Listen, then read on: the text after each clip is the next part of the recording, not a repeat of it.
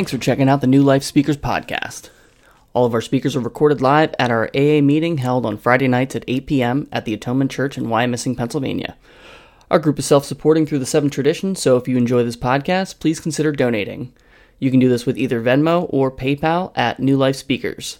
Links to these can be found on our website, newlifespeakers.org, or you can use the link in the description. We greatly appreciate your generosity. More information about recovery and our upcoming events can also be found on our website. Again, that's newlifespeakers.org. And if you know some people in need, please share this with them. And of course, don't forget to subscribe. How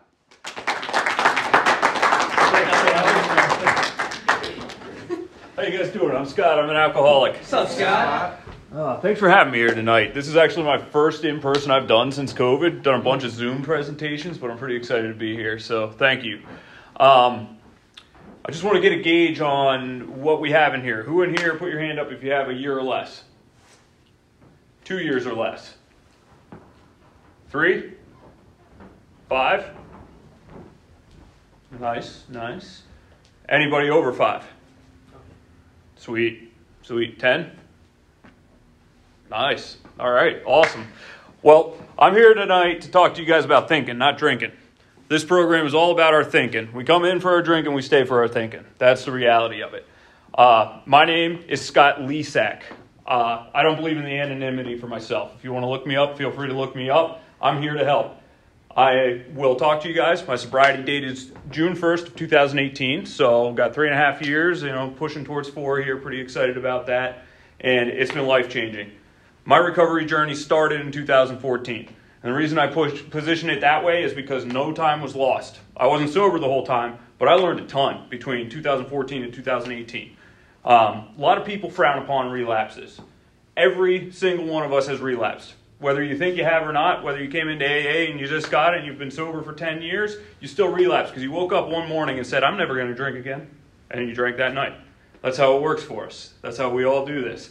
So, what causes us to drink? Why do we do that? What causes us to use drugs? It's all about our thinking. When I was a kid, I was good at sports. I was a professional athlete by the time I was 15. I was a professional bicycle racer, uh, racing international professional at 15. Uh, had a lot of friends in school.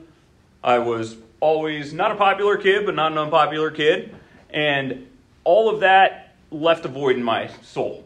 I felt weird. Like, I always felt like I didn't belong. I always felt like I wasn't the person that I actually was. I had a huge case of imposter syndrome.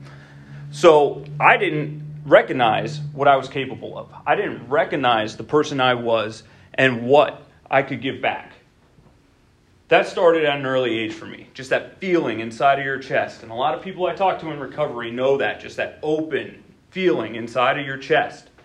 I had that at a young age. I started drinking at 14. Don't have to get into the details. We all know how to drink. We all know how to use drugs. Otherwise, we wouldn't be sitting in this room on a Friday night. Am I right? So, I'm not going to tell you about that. But that was my time frame when I started. Throughout high school, I drank on the weekends. Drank progressively more. I wanted to be the guy who could drink the most beers, not the least beers. It was a popularity thing. Then I went to college. Went to Penn State. Any of you who have ever been to state college and partying in state college can probably read the next five years of my life. I actually fucking graduated. I have no idea how I did that, but I did. And that was where my drinking really accelerated. I was a firefighter. Uh, I lived at a firehouse, saw some really nasty stuff, had some PTSD things to deal with later in my life. Uh, but the way we handled it at that point was go out to the bars and drink. That was my thinking. My thinking was so uncontrollable that I had to drink. I had to suppress it. I had to figure out a way to not think about what I was thinking about at that time. So that progressed. After college, all my buddies went out and got real jobs and everything. I started a company and, uh, you know, didn't have a real job at that point. I was out of money, living in my parents' basement. And the difference between them and me was they all were going to work nine to five, sober. I was going to work from seven to three, pretty drunk. So that was a big difference because I was self employed at that point. I never stopped drinking. I never got rid of that lifestyle I was living at Penn State. So, with that, carried me through to the next following years. I started recognizing I had a problem uh, probably by the time I was 22. I, I wasn't I wasn't deny I, I wasn't denial. I noticed I was drinking more than my friends. I noticed I was drinking more than other people. And if the group I was drinking with on Tuesday night didn't want to go out Wednesday night, I had another group for Wednesday night, and then Thursday night. So I was able to create this environment around me that made it feel right, made it feel like I was doing what everybody else was doing. And the reality was I wasn't. And that just carried me through a whole lot of drinking till 2014. That was my first wake up call.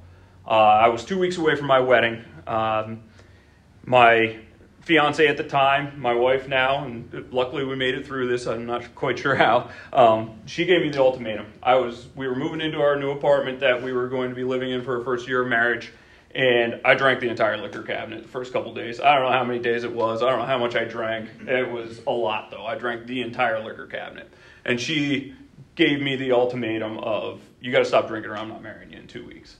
So that was a kick in the nuts for me. I was like, all right, I really have to do something about this. This is a woman of my dreams. I want this to happen. Uh, I got to stop. So there was my first failure in recovery. I did everything there for her. It was not for me. I didn't want to stop drinking. I wanted to marry her. And if that was the ultimatum, I wanted to marry her more than I wanted to keep drinking at the time. But it wasn't for me. So I did that started going to AA. The day that happened, uh, had full support of my parents, had full support of my wife, and it was really nice to have that atmosphere around me. We got rid of all the alcohol in the house. None of that was ever a struggle for me. That was gone, um, which sucked at that point in time, but it was gone. You know, we'll, we'll get to that point.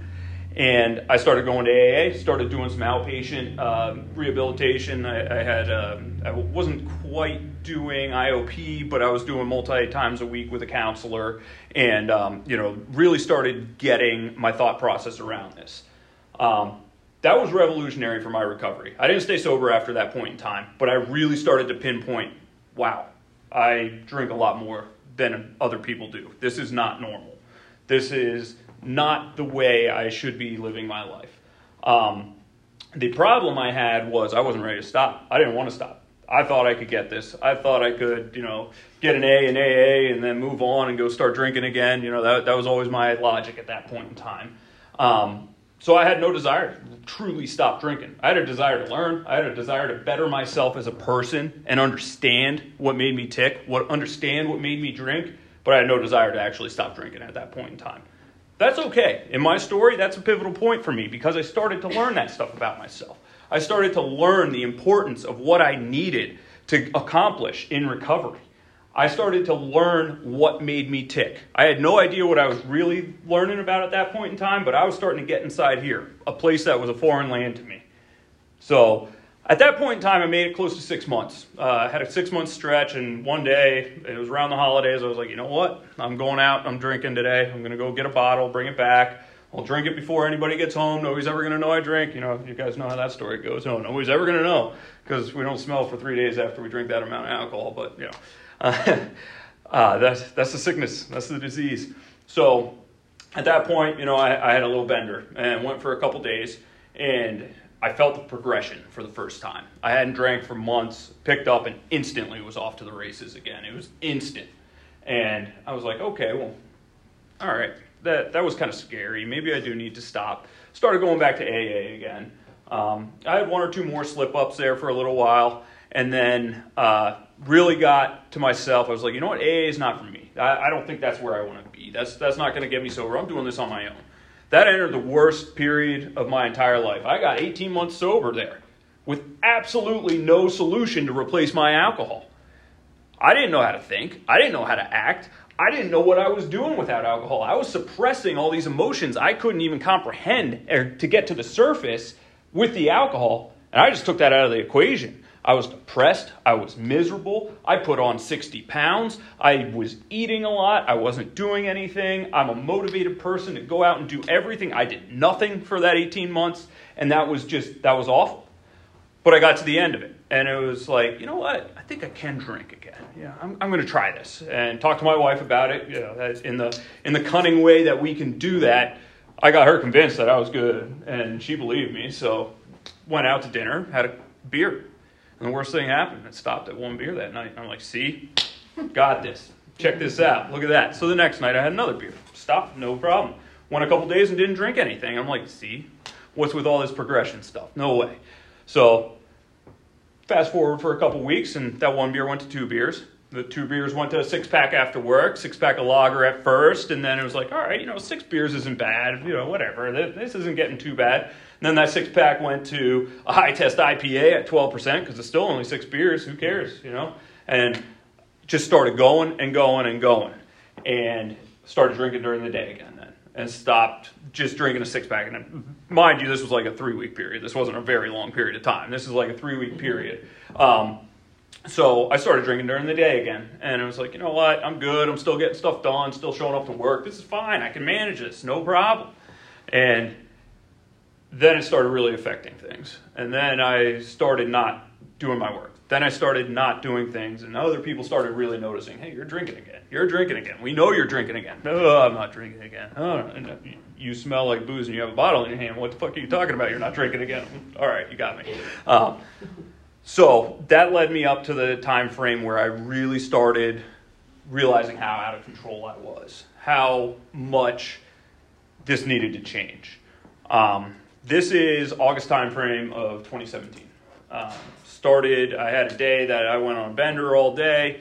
I was at work running heavy equipment, you know, dig, digging with an excavator, knocking trees over and stuff in our in our yard at the shop, and uh, a bunch of guys just came up to me and called me out and they're like, "What are you doing, dude? You can't be running equipment right now. You can't be doing this. Like, you, you can't do that." I'm like, "All right." And that day, that that was real. That was a real blow to me because it was like, "Wow, these guys are seeing this. I look like a complete jerk right now." I don't want to look like a jerk. So that was that was my first era of acceptance. Like I I don't do good things when I'm drinking. I don't want to be that person. I'm a good person inside, and I, that's not who I am when I'm drinking. So maybe I do need to stop. Um, linked up with my old sponsor that I had and started going to meetings with him again, and that was really a pivotal point started going back to meetings, started getting it, started really being interested, started working steps. Um, I had work steps before that, but it was I didn't even I didn't have the brain capacity to understand what the steps meant at that point in time. So this time I was really starting to grasp it. Admitted that I was powerless over alcohol, done that a million times before, um, but fully embraced that I was truly powerless because I felt it that time. It just got to the point that it ramped up and I couldn't go back. Went to meetings a lot and uh, Fast forward a couple months, I had a relapse probably four months in. Then I had another relapse about two months after that. And uh, that at that point, I started really having some issues with PTSD from some really nasty things I had seen earlier in life. And that was really hard. That added a whole nother element to this. So I didn't know how to deal with the emotions that I never dealt with that brought that PTSD. Started going to counseling. Phenomenal. Uh, the, the, this is a kind of bittersweet portion of my story. The counselor I saw was spot on. He nailed my PTSD. It to this day is working. I use those tools when stuff pops up. I have gotten past other things that haven't popped up. However, I went to a counselor who was not a drug and alcohol counselor, and he told me some of the worst news for my addiction that I ever heard. You're not an alcoholic. You're drinking to suppress this stuff. So I think you might be able to drink again if you want to. And that's that's don't listen to anybody that would ever tell you that. If you if you ever get yourself in that position, don't listen to that. That was the best music I had ever heard in my entire life, and was like, oh, all right, well, I'm going, I'm gonna go. All right, that's that's cool. Let's, let's work through this PTSD stuff, and I'm done. Um, so I started drinking again, and that time the progression was just insane, absolutely insane. I had gone to a couple of the places that I had experienced the PTSD because that was one of the, the tools to get past it, go back to the physical location, sit there, cry, experience the emotions, do all of this stuff that he told me worked awesome for the PTSD. But guess what? It was in State College. I was at a bar a half hour later. So I went there, got really drunk that night, and that was when I really started drinking again. Really started drinking. And it just kept going and going. And this is, we're talking March timeframe of 2018.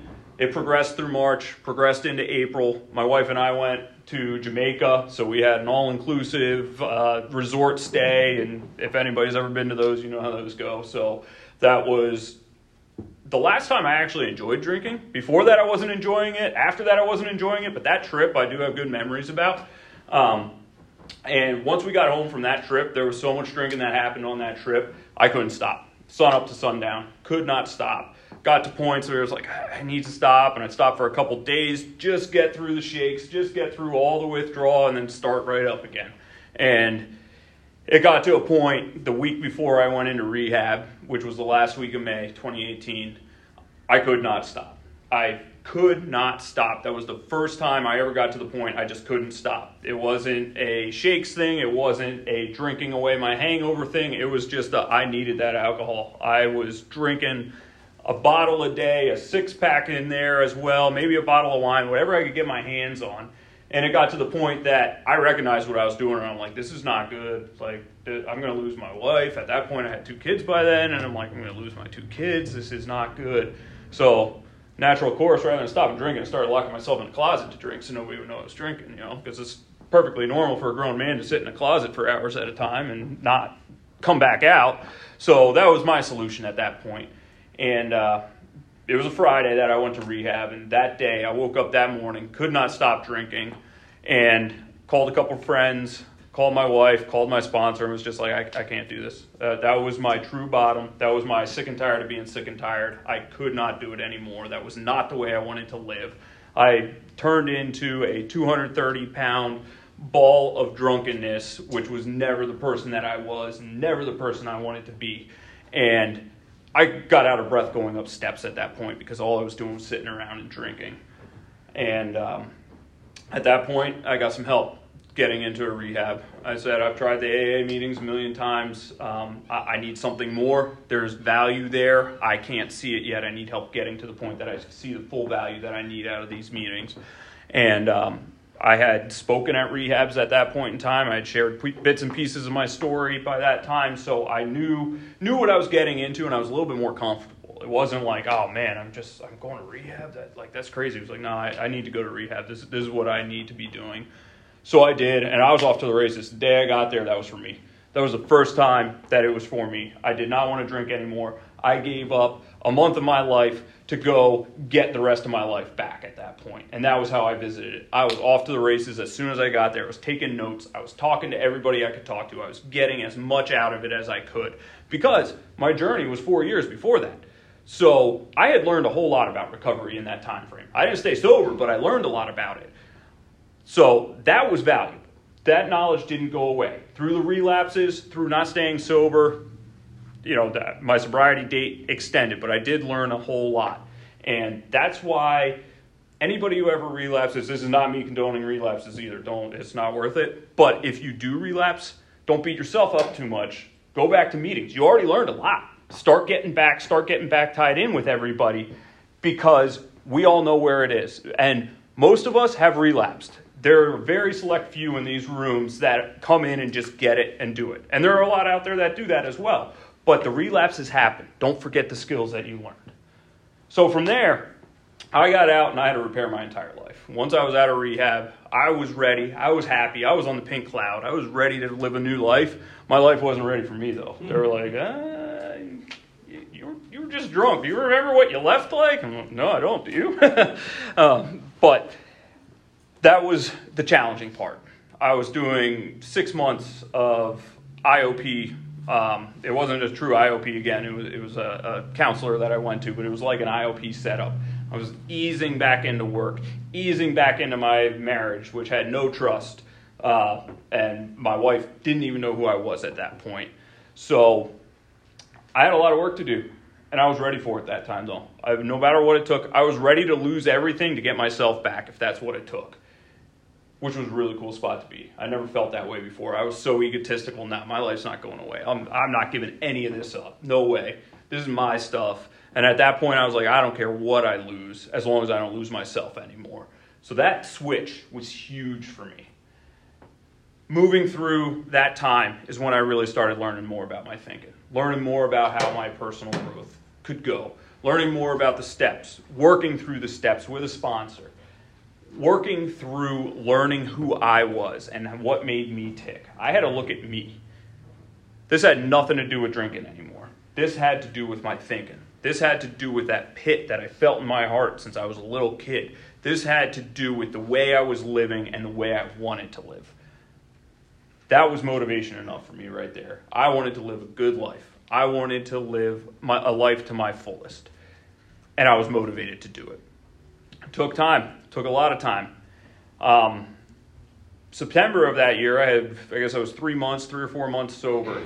I blew out my back, like catastrophically, herniated two discs in my back, and that laid me up. Any other time, that would have been a great time to pick up and start drinking again because I wouldn't have felt my back pain. But I pushed through, and I had the courage to go into all the doctors I saw and say, I'm an alcoholic in recovery. I can't get any pain meds. I don't trust myself to use anything like that.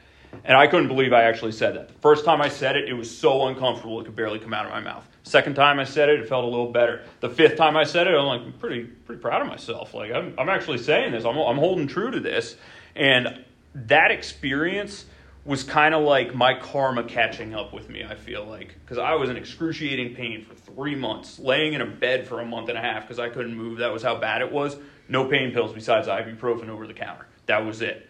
And it was suck it up, Buttercup. You did this. You can't do anything else. Just suck it up and get through this. And that was a very mentally challenging and mentally building stage for me to get through that.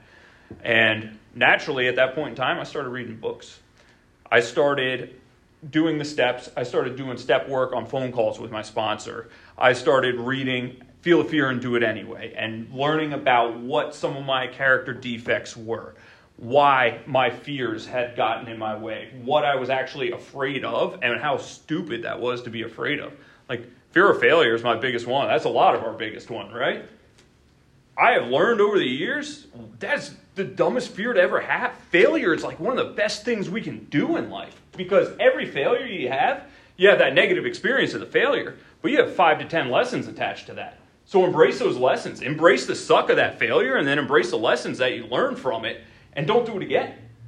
And that's how I learned how to approach failure in that time frame. So at that point, it shifted from a recovery only journey to an actual personal growth journey for me. I wanted to grow as a person. I wanted to be a better leader. I wanted to be a better person. I wanted to be a better father. I wanted to be a better husband. So I wanted to change the way I lived more than just alcohol. Um, at that point in time, um, not I always want to dance around this topic, but I'm the CEO of a large landscape company. That's what I do for my job. That is not egotistical. That's to show you the amount of responsibility I had that I was leaving behind when I was out drinking. Um, so, with that responsibility, I started seeing a lot of stuff in my organization that was getting better as I was getting better. I'm like, huh, this is really cool. So that motivated me to just keep growing too. So we had threefold there. I wanted to be better for my family. I wanted to be better for my my uh, recovery, and I wanted to be better for my company. At that point, I fully embraced personal growth and recovery as number one. It has to be. Otherwise, you lose everything else. That message is delivered to you all the time in different ways, different methods, but it has to be. Personal growth and recovery has to be number one. There, that is the most selfless thing we can do. Doing something for ourselves sounds like it should be selfless, but that is selfless.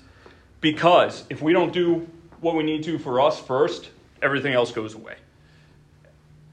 So I started embracing that and really working for myself and on myself. I started getting in touch with my spiritual realm on a whole nother plane. And spiritual journey is awesome, isn't it? It's just like that that is the most powerful part of this program. That is the most powerful part I experienced. I went from barely believing in God to having my first spiritual experience while I was at rehab talking to a pastor to praying a lot and just feeling things, feeling different emotions, feeling better about things, to seeing prayers get answered, to having more and more spiritual experiences. You don't need to have a spiritual awakening to experience what the spirituality is doing to you. Every time you stop at a stop sign that you normally do a roll through and somebody blows it the other direction, that's a spiritual experience. Somebody was watching out for you at that point in time that made you stop so you avoided that accident.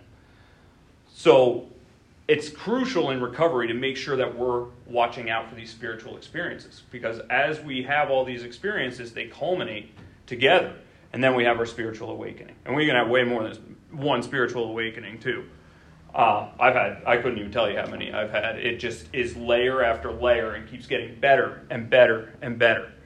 Um, life beyond your wildest dreams. That's something that we hear. That's something that we're promised when we come into these rooms. Doesn't happen overnight. Doesn't happen in the first year. For me, anyway. Took about two years until I really started saying, holy crap. my life is really good right now. I'm making more money than I ever made before. People are happy and trust me. If somebody calls me, I answer the phone and I don't have to worry about calling them back, even though they just wanted to ask me how my day was and getting stressed about that. It was just incredible the experience that started happening. So then COVID hits, and that kind of took us away from meetings, and that kind of took us away from my avenues. I was going to rehabs on a regular basis to tell my story. I was going to meetings on a regular basis. I was starting to sponsor people, and I was in it. I was in it, and then everything shut off. I'm really glad that I had almost two years when that happened because I think if I was at a little less than a year instead of a little less than two years, I don't know if I would have made it through it, to be honest with you. I hope I would have, and there's no way to ever tell. But I made so much progress between year one and year two that I'm not confident I would have made it because I was still a wreck for that first year. Year two was better. Year three, made it through, started taking my commitments that I had and doing them on Zoom meetings that was a blessing in disguise. I was able to still share my story with the rehab, still keep those commitments going. Um, and I didn't want to drink. I got to that point. That was the point in time in my recovery that I truly started getting to the point I did not want to drink. I was not getting cravings, and it was almost repulsive to think about drinking at that point. So that was powerful. That was a good time frame for me. With that, I kept growing, and I started to grow distant from the AA program that was my roadmap for my life at that point. So I had already been through the steps three times by then. And I really, that was the way I was living. It started becoming more my subconscious thought than actually having to think about it. Every morning, I wake up in the morning, I have a five, five, uh, five item list of gratitude that I write every single morning in a gratitude journey. I have prayers every morning before I even get out of bed. Then I get out of bed, do 30 push ups, and make my bed. That's my morning routine. That all started very early on in my recovery, and by that point in time, I was able to do that. Routine is crucial. We all need routine to continue this. Because as soon as you get out of routine, your mind starts wandering a little bit. Start doing something a little differently over here, start doing something a little differently over here, and that's where we start getting into a dangerous path. Whether it's going back out and using or drinking again or not, it still starts affecting our thinking. And then a relapse doesn't happen overnight at that point that takes time to build up. So you start slacking on some of your commitments, you start slacking on some of your routine. A month later, that turns into getting really irritated, really aggravated at somebody, and having a reaction that you shouldn't rea- have. And that pisses you off to the point you can't control those emotions. That takes you out drinking. Two months after all this stuff starts. That's the way relapses work for me. So at that point, I wanted to really continue my personal growth journey. I was distant from AA, but I knew I felt really good with what I was doing. So I kept growing and started listening to audiobooks, started listening to leadership audiobooks, started listening to personal growth audiobooks, started reading as much as I could get into my head and listening to as much as I could get into my head. And that was when my recovery took a different spin. It went to personal growth rather than just recovery. Recovery is part of it. I know I can never drink again. And that's exactly where I am. And I still follow the 12 steps to this day. I still follow the principles, taking constant inventory of myself, making amends when I have to. Um, but with that separation I had, it added a whole nother element to this. And that got me to start thinking a lot of people could benefit from this that aren't drug users, aren't alcoholics. What, how can we get something out there for other people to start growing? So I brought that back into my company then. And I started working on personal growth with my entire organization, which, what do we always say? To keep it, you got to give it away. That was a whole nother realm, a whole nother means of giving it away. Giving it back to people that were alcoholic, that were addicts, that were not, people that were just miserable and depressed, and teaching them a roadmap of how to live their lives teaching them a roadmap to how to constantly better themselves, teaching them how to be uncomfortable or how to be comfortable being uncomfortable. That's a big one. Anybody in this room, you got to learn how to be comfortable be, being uncomfortable. That's part of personal growth. That's part of recovery. That's what we have to do. Coming into this room, it's hugely uncomfortable, but the second time it's a little less and a little less. That's true with everything that we do in recovery, everything that we do to grow ourselves. Um, so that really sparked a whole new element for me. I was able to do what I was doing in meetings at work all day long with people. And then something crazy happened.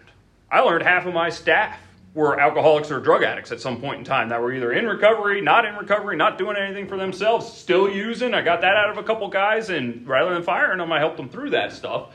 Um, but it was crazy because the openness, the transparency, the ability I had to be honest with myself to get to that point allowed everybody else to open up and be honest with me. I was on, honest, I was vulnerable.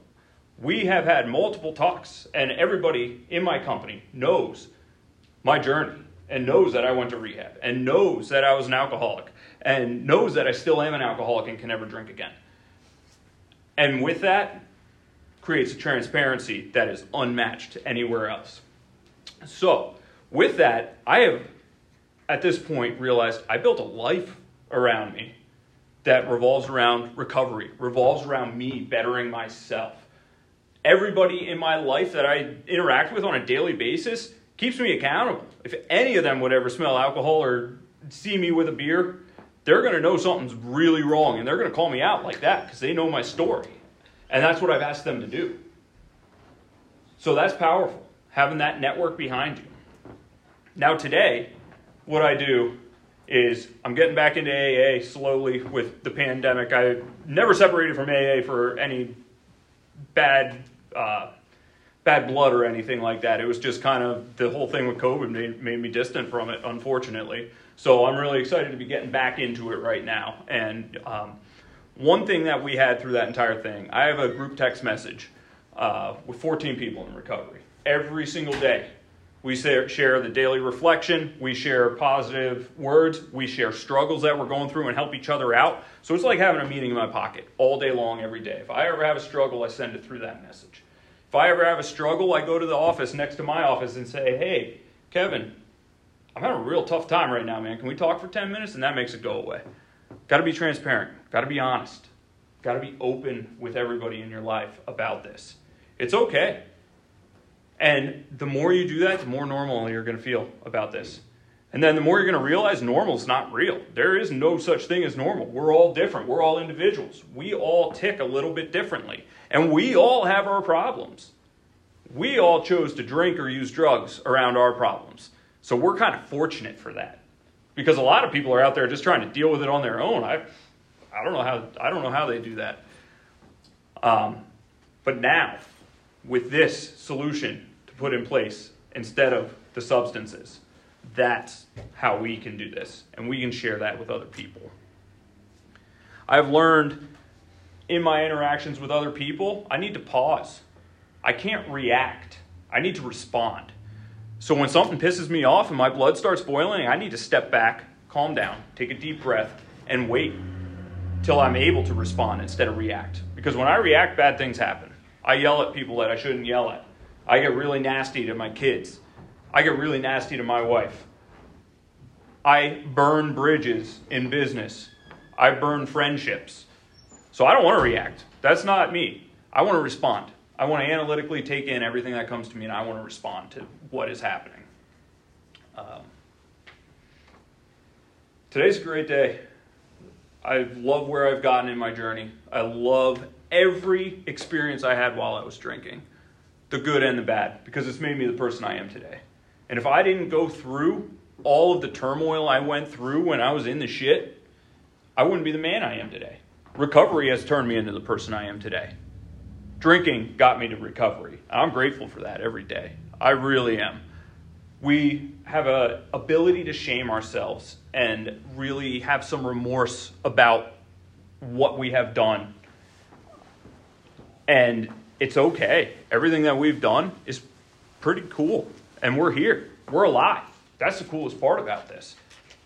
I like to embrace that.